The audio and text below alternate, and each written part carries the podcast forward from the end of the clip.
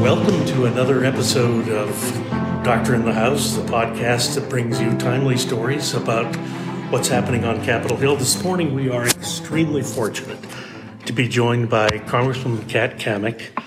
Kat is the youngest Republican woman in the 117th Congress. She is the co chair of the Pro Life Caucus. She worked on former United States Representative Ted Yoho's campaign and staff. And the in the Obama era, uh, family uh, lost their ranch because of an, an Obama program. So she's been well versed in the effects, both good and bad, of federal government. But it's just so great to have you here this morning. Just as an incidental, Kat traveled to my district, uh, uh, her role in the agriculture committee, and uh, saw firsthand some of the problems that the farmers have in, in my district. I was very very appreciative for doing that. But also, Kat brings a, a, unique perspective with the Dobbs case now being in the rearview mirror, but people still talking about it a lot. Mm-hmm. In fact, we have a couple of bills coming up in the House. We'll have more bills that are brought up in committee where the Democrats are trying to undo the effect of the Dobbs case. But Kat has a, a, a personal history, a medical history, and a perspective that uh, really relates to bringing Kat into this world. And Kat, welcome to the podcast, and love to hear more of your story if the, that you're willing to share with the listeners. Absolutely. Well, thanks, Doc. And yes, it was an amazing trip out to your district. I think I still have some of that Texas mud on my boots. And there's a great photo uh, that I, I, hope at some point um, we can we can publish it. Um, and I'm sitting on the back of a tailgate, and and you, Doc, and several of uh, our folks that were with us on that trip, they've got their pocket knives out and they're trying to scrape this mud off of my boots because it has been just cemented to my feet because I, I had the genius idea to, to trek out in the middle of some some soft wheat fields and some corn fields and it was a wonderful trip. So I'm looking forward to the time that we get back out there. But as you said, uh, pro life issues are very important to me, and I've been really proud to be an advocate. But you know, my my story really started in the womb. Uh, my mom, she was uh, told that she should abort me because when she was pregnant with my sister, previous to me, uh, they had told her that she would never be able to have children safely because in the days leading up to that delivery with, of my sister when she was in her late 20s, she suffered a terrible stroke and it took her yeah it took her about a year year and a half to go through physical therapy and relearn you know basic motor skills how to walk again. And it was then that they really told her you're never going to have kids again. And that was just a heartbreaking situation for my mom. And you know not knowing where life was going to lead her many years later she finds herself uh, pregnant with me alone, a single mom raising a daughter, and not only are her doctors encouraging her really pressuring her to have an abortion. But then when her parents, my grandparents, found out uh, that I was in the womb, they obviously didn't want to lose their daughter, sure. and so they were fearful. And uh, there were some family conversations about abortion and encouraging my mom to abort, uh, but she um, she bravely pushed back and defied the doctor's advice. And today I'm here because of my mom's bravery and uh, it's it's been quite an interesting road and you know i never really talked about that story or shared sure. that uh, really until i became a candidate because i always you know it was just part of my story part of my life it's not something that you you know open right. up on, with on a first date but um, it, it, really um, started resonating with people and women around the country as as I shared it more. And and the the messages I would get back were you know thank you and thank your mom. And and it was really encouraging. So we always try to to share that um, the doctor's advice and I know I'm talking to a doctor, but the doctor the doctor's advice um, doesn't always have to be followed um, in cases like this now, because wait a nah, minute. I know, I know, but it, it, I think it's because so much of the pressure comes from the culture. Sure. Right. A frightening prospect to have a young mother have a stroke as your mother had. Yes. I will just tell you that as a as a caregiver. So that is something that will get your attention. That is a frightening situation to be in. Yes. Obviously, a great deal more is known about that today than even uh, uh, 20 years ago. But at the same time, it it was a significant uh, trial for your mother then to go through another pregnancy because I rather suspect they didn't know about things like low dose heparin and, and right. blood thinners that could be used safely during pregnancy, right. which now would be pretty commonplace. So uh, you're right.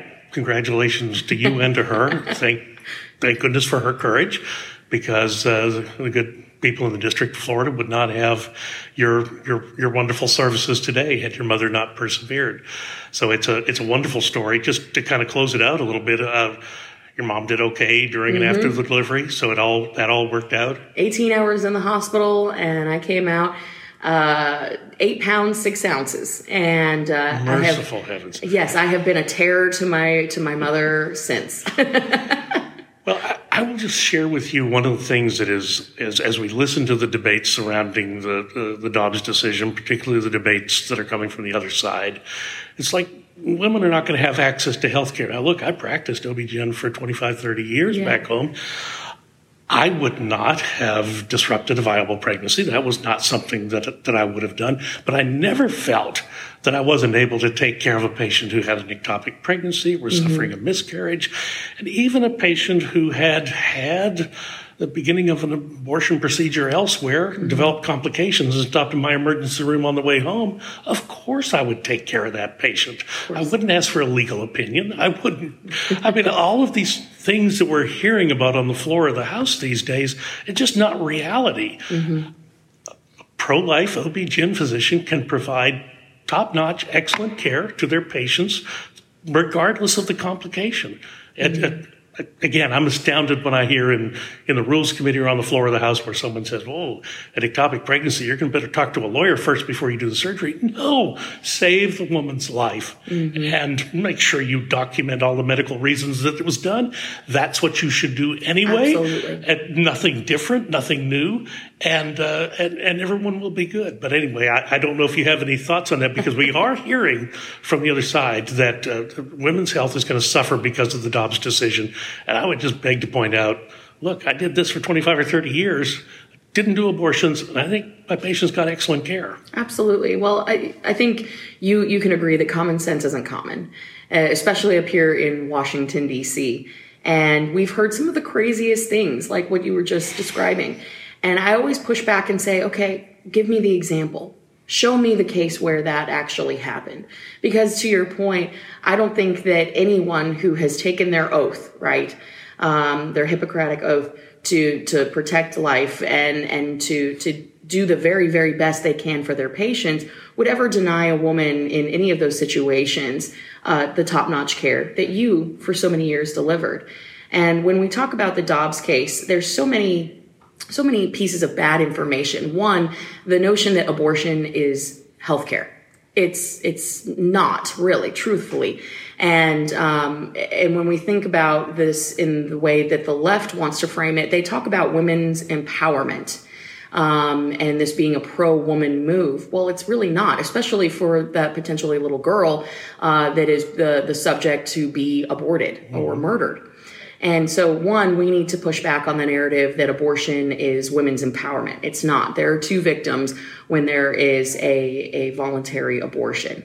I think that one of the other things that we have seen with this this Dobbs case is it's not outlawing abortion; it's returning the issue back to the states where Correct. it belonged all along. Correct. So while this was a a complete victory for the sanctity of life, this ruling was also a, a huge victory for the sanctity of our Constitution. Sure because you look at really where they went wrong so many years ago when this came out and you read the dissenting judges' opinions. It's pretzel logic.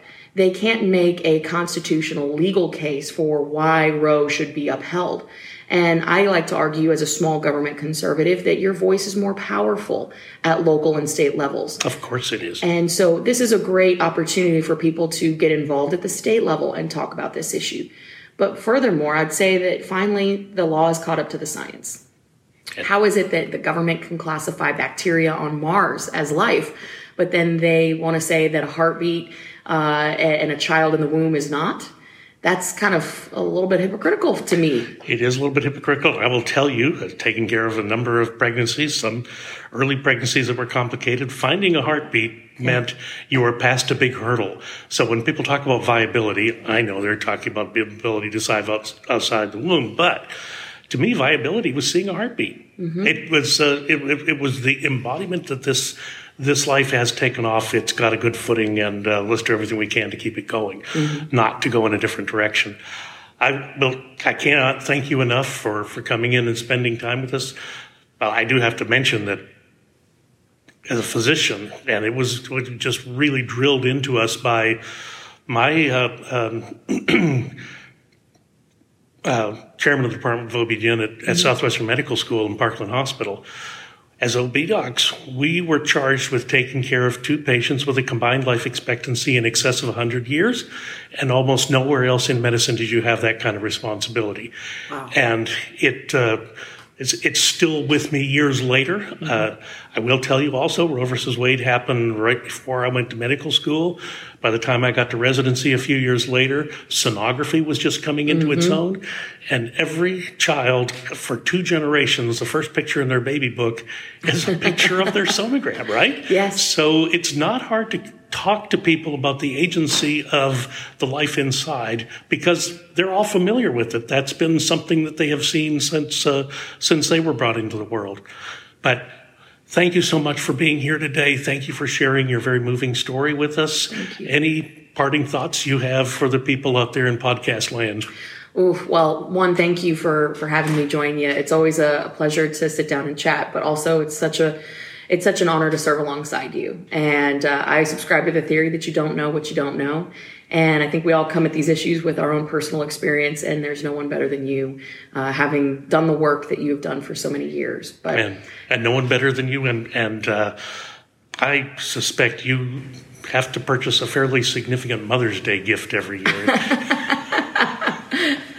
Yeah, uh, my my mom, she's pretty low key, but let me tell you, we have come up with some pretty wild things for Mother's Day. well, wonderful. Thank her uh, for me. Thank her on behalf of the United States House of Representatives that you're able to serve with us, and uh, of course the good people in Florida that depend on you to Thank deliver you. good legislation on their behalf. This concludes this week's Doctor in the House. Thanks very much for joining us. We'll cue the dramatic music and come back and visit soon.